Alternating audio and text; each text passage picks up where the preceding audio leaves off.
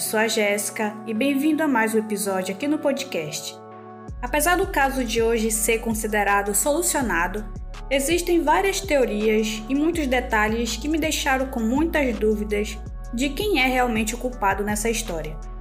Hoje vou trazer os fatos do assassinato brutal de Derek e Nancy Hampson. Mas antes de te contar esse caso, verifique se você já é um membro desse podcast maravilhoso e de dar uma olhada nos links das nossas outras redes sociais aqui na descrição desse episódio. E então, vamos começar? No final da tarde do dia 3 de abril de 1985, um policial foi alertado pelo rádio sobre um possível homicídio duplo. Ele se dirigiu rapidamente para o local, atravessando cerca de 16 quilômetros de estrada rural até chegar em uma imponente propriedade localizada no condado de Bedford, no estado da Virgínia, nos Estados Unidos. A chamada havia sido feita por uma vizinha e amiga das vítimas, após ela e outros vizinhos terem ido na casa e encontrarem os corpos de Derek e Nancy Hampson brutalmente assassinados. Derek, de 72 anos, havia levado 36 golpes de uma arma branca e Nancy, de 53 anos, havia levado 6 golpes. Ambas as vítimas tiveram suas gargantas cortadas tão profundamente que quase chegaram a ser decapitadas. Derek Hanson foi um executivo de grande sucesso na indústria do aço que tinha deixado sua terra natal, África do Sul, para migrar para o Canadá. Nancy Astor Benedict era uma socialite, artista e neta de Nancy Wisher Astor, viscondessa nascida na Virgínia, que ficou conhecida por ser a primeira mulher a fazer parte da Câmara dos Comuns em 1919 no Reino Unido, o que chamamos hoje em dia de parlamento. Derek e Nancy se conheceram no ano de 1957 em alguns lugares li que eles se conheceram em Joanesburgo, na Alemanha, e em outros artigos que foi na África do Sul. Acredito que essa informação não é tão importante para o caso, então vamos continuar. Ambos estavam divorciados e com filhos dos seus casamentos anteriores. Derek tinha 44 anos e a Nancy tinha 25 quando se conheceram e se apaixonaram instantaneamente. Eles se casaram no ano de 1960 e no dia 15 de abril de 64 nasceu Elizabeth Roxanne Hanson, a única filha dos dois juntos. Após vários anos morando em diversos países devido ao emprego do Derek, o casal decidiu se aposentar e criar raízes e acabaram comprando a casa onde ocorreu o crime cinco anos antes de acontecer. O imóvel tinha uma quadra de tênis, uma piscina e uma vista para as montanhas Blue Ridge, e Nancy apelidou o lugar de Lucy Chips, uma tradução para cascalhos ou pedras espalhadas na estrada. Uma coisa bastante britânica, né? Dar nomes para suas casas. Como seus filhos estavam todos criados e vivendo a sua vida, e a filha mais nova estava bem encaminhada, eles acreditavam que já estava passando da hora de relaxar e aproveitar a vida, o que não durou muito tempo para o casal Hanson. A polícia não encontrou sinais de entrada forçada ou de roubo. Derek estava deitado de lado perto da porta da entrada, com um dos braços estendido diante dele. A Nancy estava na cozinha de bruços e ambos os corpos estavam rodeados por uma mancha vermelha enorme como se alguém tivesse limpado o sangue ao redor deles. Um rastro de sangue sugeriu que Derek foi ferido naquele ponto, tropeçou na sala de jantar enquanto sangrava e caiu onde seu corpo foi encontrado. Na sala de jantar haviam dois pratos com comida, mas três cadeiras estavam puxadas para trás. O cenário sugeria que o casal conhecia o seu assassino e muito provavelmente o deixaram entrar na casa. O criminoso acabou sendo convidado para se sentar enquanto as vítimas terminavam de comer.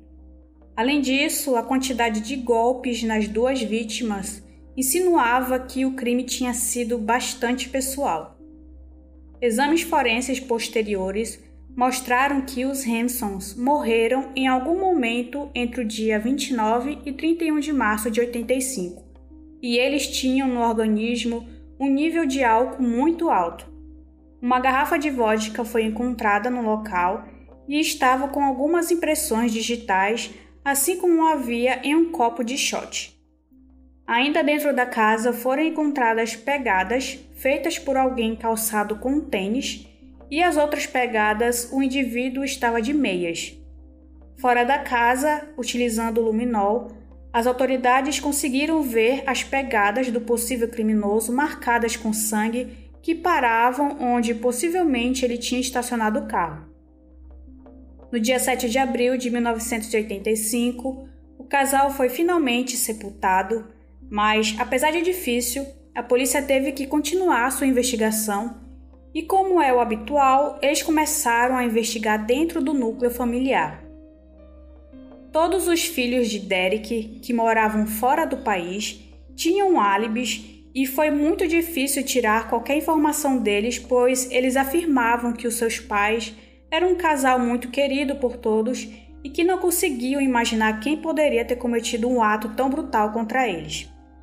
Howard, o único filho de Nancy, que morava no Texas, que também tinha um álibi, foi o que se mostrou mais interessado em ajudar na investigação respondendo todas as perguntas que podia. Elizabeth, a única filha legítima do casal, era caloura na Universidade da Virgínia, ou seja, a única filha que morava perto deles. E o seu álibi foi que ela e o namorado, o James Soring, tinham alugado um carro e eles dirigiram de Charlottesville, onde ficava o campus da universidade, para Washington DC. Elizabeth disse que em uma semana antes de ter sido informada sobre a morte dos seus pais, ela tinha estado com eles e tudo parecia bem. Elizabeth se lembrou em um certo momento, enquanto falava com a polícia, de uma pessoa que tinha alguma animosidade pelos seus pais. Jane, a ex-noiva do seu meu irmão Julian. Jane culpava os Hampsons pela sua relação não ter dado certo com o filho deles e a mulher vivia em Litchburg, a apenas alguns quilômetros da casa da família.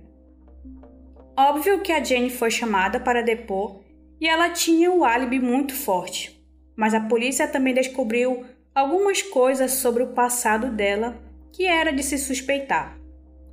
A Jane tinha tido alguns episódios de instabilidade emocional e ela tinha estado envolvida num culto duvidoso em Richmond. A polícia de Bedford apresentou as fotos da cena do crime à unidade policial de Richmond, especializada em cultos, e as imagens chamaram atenção em alguns pontos. Derek tinha um V desenhado, aparentemente com uma faca, no seu queixo. Ambas vítimas tinham a cabeça virada para o norte e a forma como o chão tinha sido limpo em volta dos seus corpos. De acordo com essa unidade da polícia, o crime poderia ser tratado como uma ação de um culto. Bem, nos três meses seguintes, a polícia seguiu todas as pistas, mas não conseguiram fazer nenhuma ligação a qualquer culto, e então voltaram ao início, a Jane. Eu não mencionei antes, mas no local do crime foram encontrados quatro tipos sanguíneos e eles ainda estavam sendo examinados pelas autoridades. E eles foram o seguinte: sangue tipo A e tipo AB, que eram das vítimas, um pouco de sangue tipo B em um pano úmido, que corresponde a apenas 10% da população mundial, e na porta de tela da entrada da casa e na suíte principal havia manchas de sangue tipo O, correspondente a 48% da população mundial. Paralelamente, no laboratório de Richmond, as pegadas deixadas no local estavam sendo minuciosamente avaliadas e as marcas se tratavam de pegadas de um homem baixo, com o tamanho do pé entre 37 e 38, a numeração europeia, ou de uma mulher que calçava entre 35,5 e 37, também na numeração europeia. Bem, a Jane estava desesperada pela desconfiança das autoridades em cima dela e ela mesma propôs a fazer o teste do polígrafo, no qual passou sem qualquer dificuldade. Além disso, as amostras das suas pegadas e do seu sangue não coincidiam com os deixados no local. Então ela foi tirada da lista dos suspeitos. Apesar de já não estar no radar da polícia, Jane indicou Elizabeth como suspeita. Ela sabia que a filha do casal era maléfica e que o seu namoro com James havia sido desaprovado por Derek.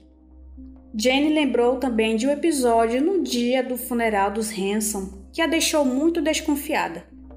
Ela lembra que estava sozinha na cozinha do casal quando Elizabeth entrou e lhe disse: Eu sou o diabo e tu és o cordeiro a ser sacrificado. A polícia começou a seguir essa pista e entraram em contato com Howard para saber sobre o que ele achava. Ele já estava em Houston e quando ele recebeu a ligação, ele disse de imediato que desde o dia do funeral ele estava convencido de que a sua meia-irmã estava de alguma forma envolvida nos crimes. Howard informou que foi a Elizabeth que insistiu para que limpasse o local do crime o quanto antes e que enquanto limpavam a casa, ela passou a maior parte do tempo comparando seu pé com as pegadas no local.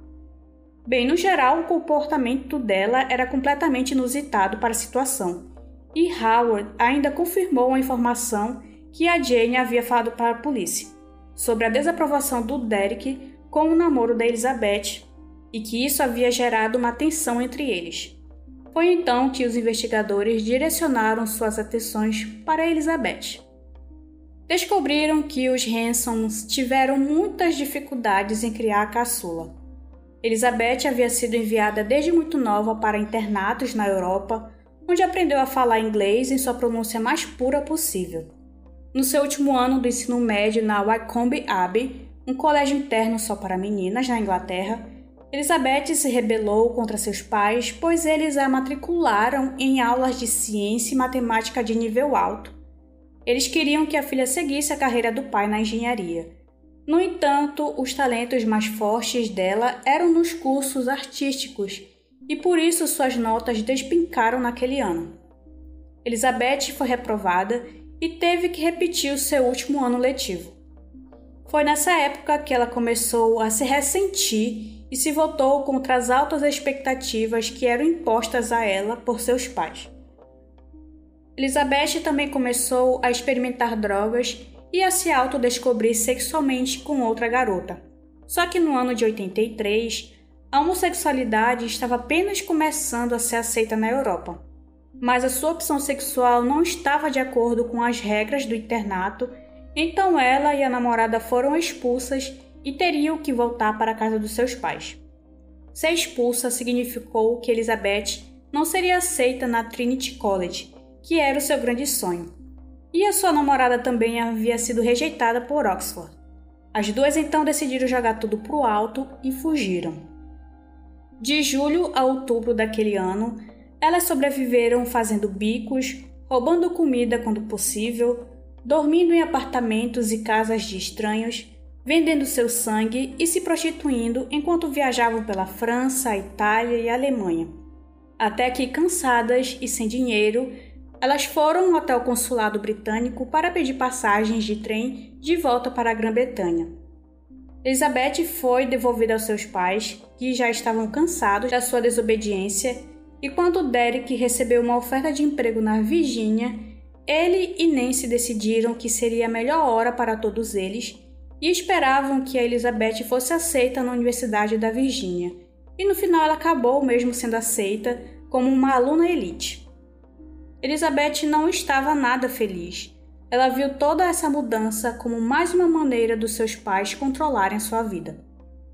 Foi em um evento de orientação na universidade, em outubro de 84, que Elizabeth, já com 20 anos, conheceu o seu namorado James Soring, com 18 anos. James é filho de um diplomata alemão e nasceu na Tailândia em 1966. Ele foi criado desde seus 11 anos nos Estados Unidos, onde aprendeu a falar inglês fluente.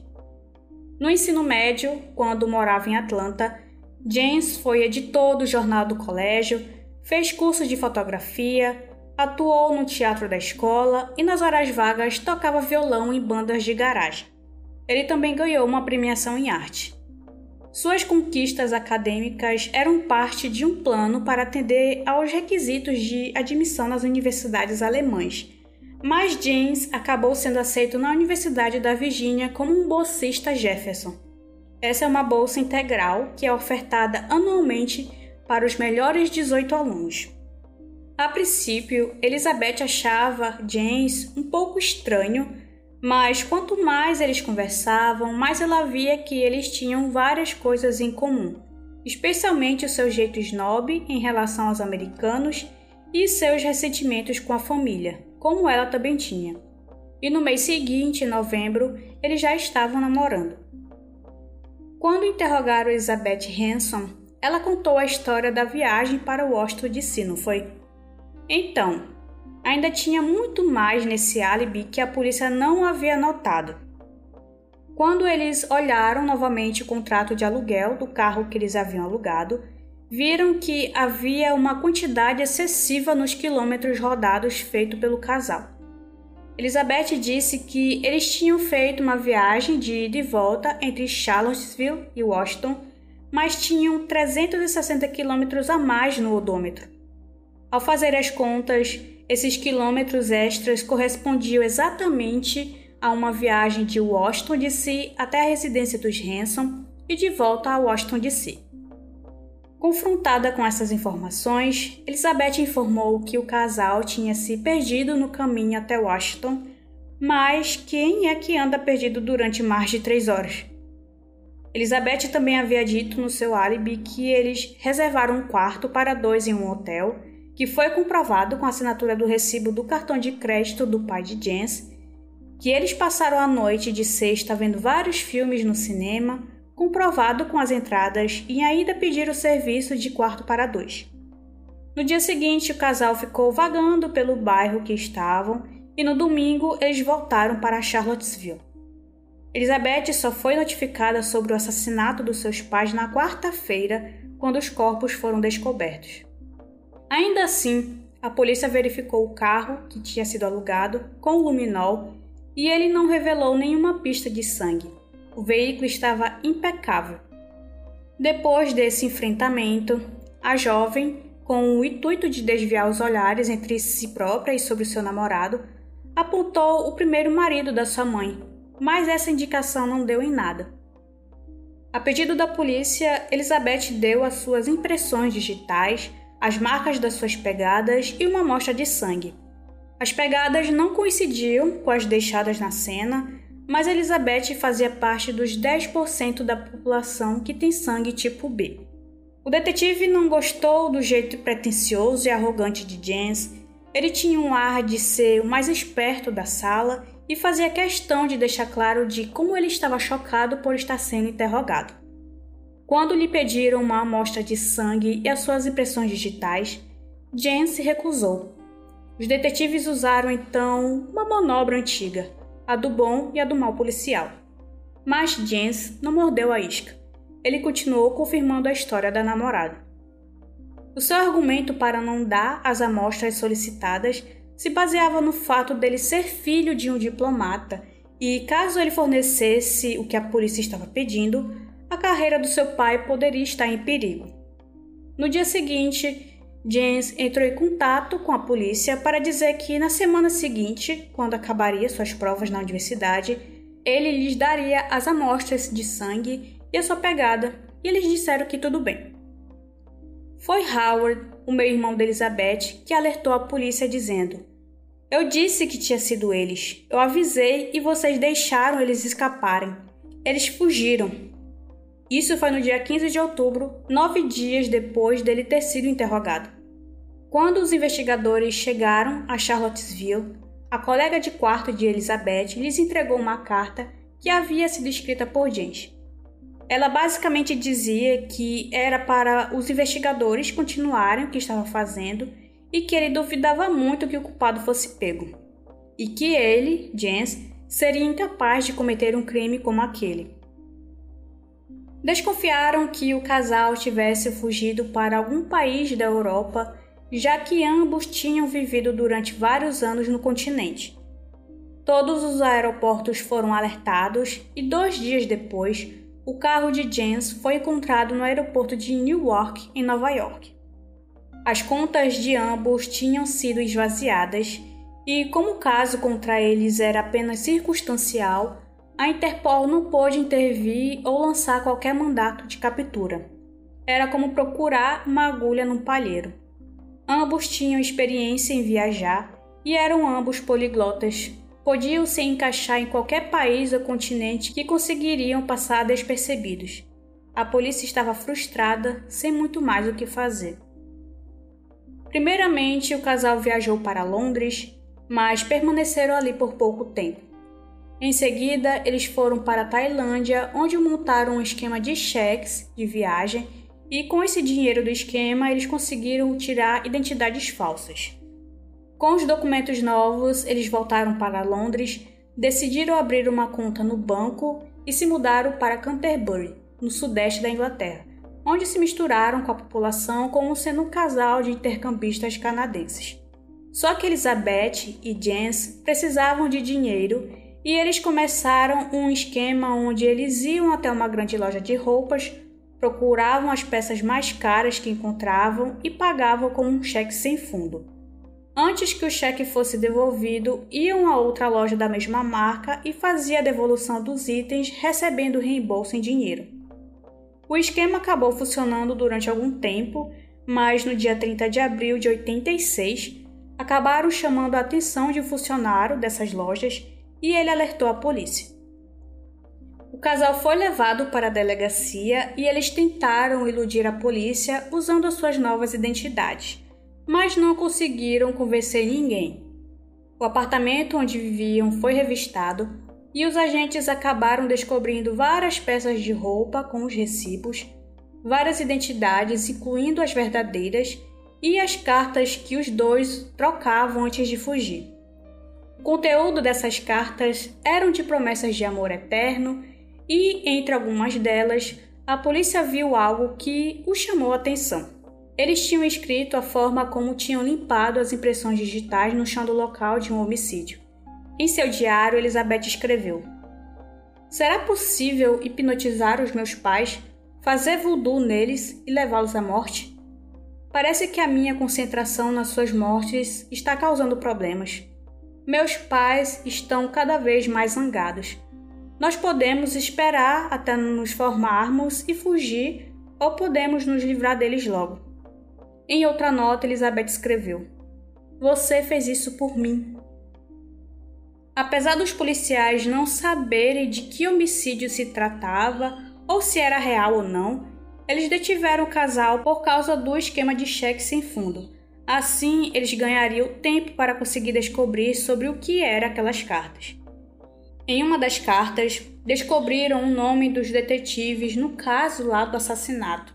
E no dia 30 de maio, sete meses após o casal fugir dos Estados Unidos, os detetives da Virgínia receberam a chamada que resolveriam seus problemas. Se tratava de uma chamada vinda de Londres e o agente confirmava ter a Elizabeth e o James sob a sua custódia. Os detetives americanos voaram imediatamente para Londres para interrogar o casal fugitivo. Se por acaso não encontrassem pistas concretas para prendê-los por homicídio, eles não podiam mantê-los por mais tempo e os dois iriam encarar apenas acusações por fraude. O ideal seria uma confissão de qualquer um deles. Entrevistaram Elizabeth com uma tática diferente da habitual. Queriam apanhá-la de surpresa e assim deixar ela nervosa. Começaram pedindo que ela descrevesse o amor dela pelos seus pais, e ela, é claro, disse que a relação deles era um amor infinito mas quando os agentes se cansaram de ouvir tanta mentira, a confrontaram com as menções no seu diário e com as cartas escritas para James, onde ela desejava a morte dos seus pais. Elizabeth ficou abalada, pois ela não tinha contado com aquilo. Ela foi confrontada sobre o fato de ter sido seu namorado a cometer os homicídios e com o fato dela saber e de não ter feito nada para impedir James de cometer os crimes. Ela negou ter conhecimento das intenções do seu namorado, mas não negou as acusações contra ele. Ao mesmo tempo, James também estava sendo interrogado e mais uma vez ele se mostrou inabalável. Com a sua arrogância e mania de superioridade, ele continuou a contar a mesma história de antes. James perguntou se podia ser extraditado para a Alemanha, pois lá, se fosse acusado desse crime, dada a sua idade quando ocorreram os assassinatos, ele pegaria no máximo cinco anos. Afirmou ainda que, se fosse julgado no estado da Virgínia, os americanos iam fritá-lo, referindo-se à pena de morte na cadeira elétrica. Quando o detetive lhe perguntou por que razão estava com aquelas dúvidas e com aqueles pensamentos, James afirmou: Porque fui eu que os matei e você sabe perfeitamente disso. Os agentes estavam ficando sem tempo, sem uma confissão, teriam que libertar o casal. Mas o inesperado aconteceu. Depois que James Soreg falou com a embaixada alemã, ele pediu para voltar a falar com os agentes americanos, pois ele estava pronto para confessar. Ele disse que foi ele quem matou o casal Hanson, que Elizabeth tinha ficado em um Washington DC para criar um álibi para os dois, e de acordo com a sua confissão, dia 30 de março de 85, Jens bateu na porta da casa da família, pois queria convencer os pais da sua namorada de que era digno daquela relação. Porém, se fosse rejeitado por Derek e pela Nancy, o plano já tinha sido traçado por Elizabeth e ele. Segundo Jens, Derek voltou a dizer que Elizabeth poderia conseguir um parceiro melhor do que ele, e numa explosão de raiva, ele golpeou o pescoço de Derek com a faca que ele havia levado Nancy se levantou e foi até a cozinha para também pegar uma faca para se defender, mas perdeu contra o seu agressor, também sendo golpeada no pescoço. Jens continuou com a sua confissão, dizendo que tentou disfarçar as pegadas, besuntando sangue pelo chão da casa com seus pés. Depois foi para o andar de cima, onde se lavou no banheiro, retirou as suas roupas ensanguentadas e fugiu do local. Quando Elizabeth soube que Jens tinha contado alguma coisa à polícia, ainda que não soubesse ao certo o que, pediu um advogado e quis falar novamente com os agentes para contar a sua versão da história. Ela disse que tinha ido para Washington DC para providenciar um álibi para os dois, comprou dois bilhetes para o cinema, depois se dirigiu ao quarto do hotel e pediu serviço de quarto para duas pessoas, apesar dela estar sozinha, foi ao cinema e depois ficou esperando seu namorado chegar. Confessou ter limpado o sangue do interior do veículo alugado e de descartar as roupas que James tinha usado durante os ataques. No dia 30 de dezembro de 86, a polícia acusou Elizabeth por ser cúmplice dos assassinatos dos seus pais. Já o James foi acusado por dois crimes de homicídio qualificado. Elizabeth não quis a extradição para o seu país de origem, que era o Canadá, e foi extraditada de volta para a Virgínia. A sua audiência durou três dias. Após uma avaliação psicológica, a jovem foi considerada uma mentirosa patológica com síndrome de borderline. Ela não conseguia ver a realidade como ela é. Elizabeth fez o papel de jovem boba, enganada, iludida e doente. Mas, apesar da sua voz fraquinha, do seu charmoso sotaque inglês e da sua carinha de anjo, o júri não acreditou. Ela foi considerada como o cérebro dos homicídios, que tinha planejado tudo até nos mínimos detalhes.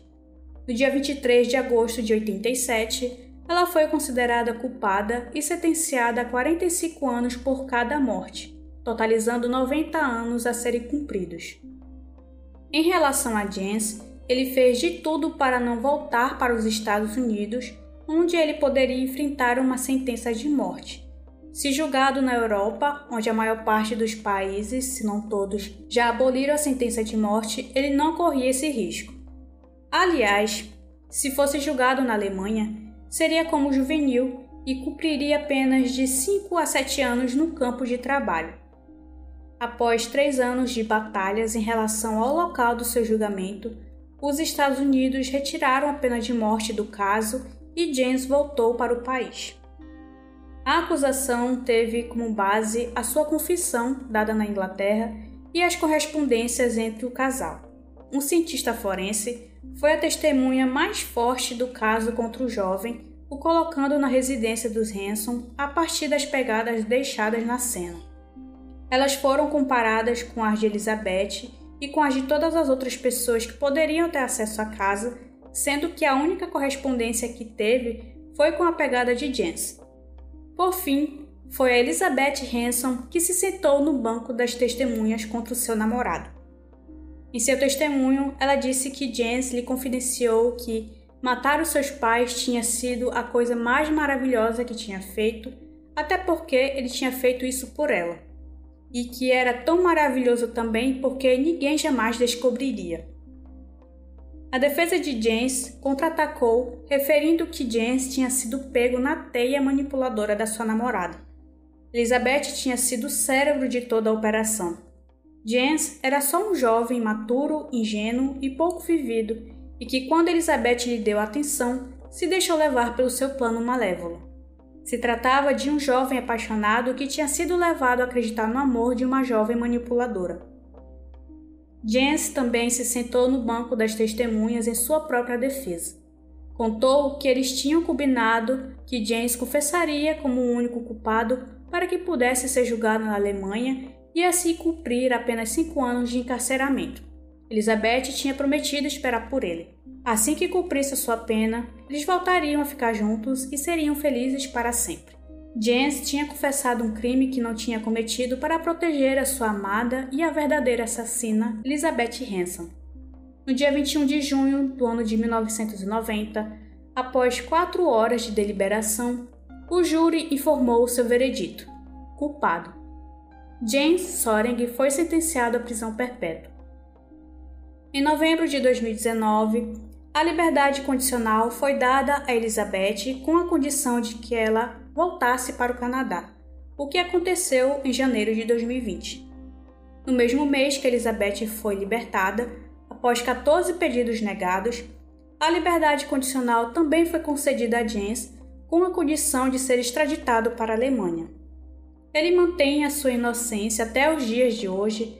Ele escreveu vários livros e no ano de 2016 saiu um documentário baseado em um desses livros. O fato é que Jens diz, até hoje, que os papéis no dia do crime foram invertidos, que ele havia ficado em Washington DC para forjar os álibis, enquanto a sua namorada ia resolver uns problemas com um traficante de drogas que ela devia dinheiro. Quando Elizabeth voltou para o hotel às duas da manhã do sábado, ele disse que viu manchas de sangue em seus braços e ela ficava dizendo freneticamente: eu matei meus pais, matei meus pais. As drogas fizeram isso. Você tem que me ajudar ou eu vou para a cadeira elétrica. Você tem que me ajudar. Existem várias outras provas que poderiam ter incriminado Elizabeth como a algoz dos seus pais. Ela tinha sérios problemas com a sua mãe e em um dos seus depoimentos ela disse que era abusada sexualmente por ela e que ela tinha provas disso. Na casa da família, a polícia encontrou algumas fotos onde Elizabeth aparece nua e ajoelhada com um livro. Posteriormente, Elizabeth retira as acusações, dizendo que as fotos eram referências para as pinturas da sua mãe. Existem também várias inconsistências na confissão inicial de Jens. Por exemplo, ele disse ter cortado apenas as gargantas de Nancy e de Derek mas na realidade eles foram golpeados diversas vezes. James afirmou que tinha deixado o corpo de Derek na sala de jantar, mas a polícia encontrou seu cadáver junto à porta da entrada da residência. Depois disse que a Nancy estava vestindo calça jeans, mas na realidade ela estava vestindo roupão floral que estava por cima de um pijama. Além disso, um dos tipos de sangue encontrados no local era o pouco comum o tipo B, que batia com o tipo sanguíneo da Elizabeth. Um outro técnico forense também avaliou as pegadas deixadas no local do crime e concluiu que era inconclusivo. Ele não conseguiu fazer a correspondência das pegadas com as de Jens. Mas outros dados na confissão do Jens batem exatamente com a cena do crime, ou seja, ou ele estava na cena do crime como perpetrador dos ataques, ou estava como cúmplice, porque não tem como ele não estar envolvido. Já o papel da Elizabeth, eu acredito que foi a de intelectual dos assassinatos. Não creio que ela tenha conseguido matar os pais sozinha, como o James disse. Vou deixar linkado o site que utilizei para escrever esse roteiro e que traz tudo sobre esse caso com muito mais detalhes que não consegui trazer aqui nesse vídeo. Esse caso é muito complexo e por isso, se quiser tirar as suas próprias conclusões de quem realmente é o culpado, dê uma lida nesse artigo. Espero que você tenha ficado até o final desse episódio e se achou interessante, compartilhe para que outras pessoas que gostam desse tipo de conteúdo ouçam. Se quiser ajudar financeiramente esse projeto, temos a opção de doações na plataforma da Aurelo. Vai lá dar essa força. Bom, vou ficando por aqui. Um beijo. Tchau!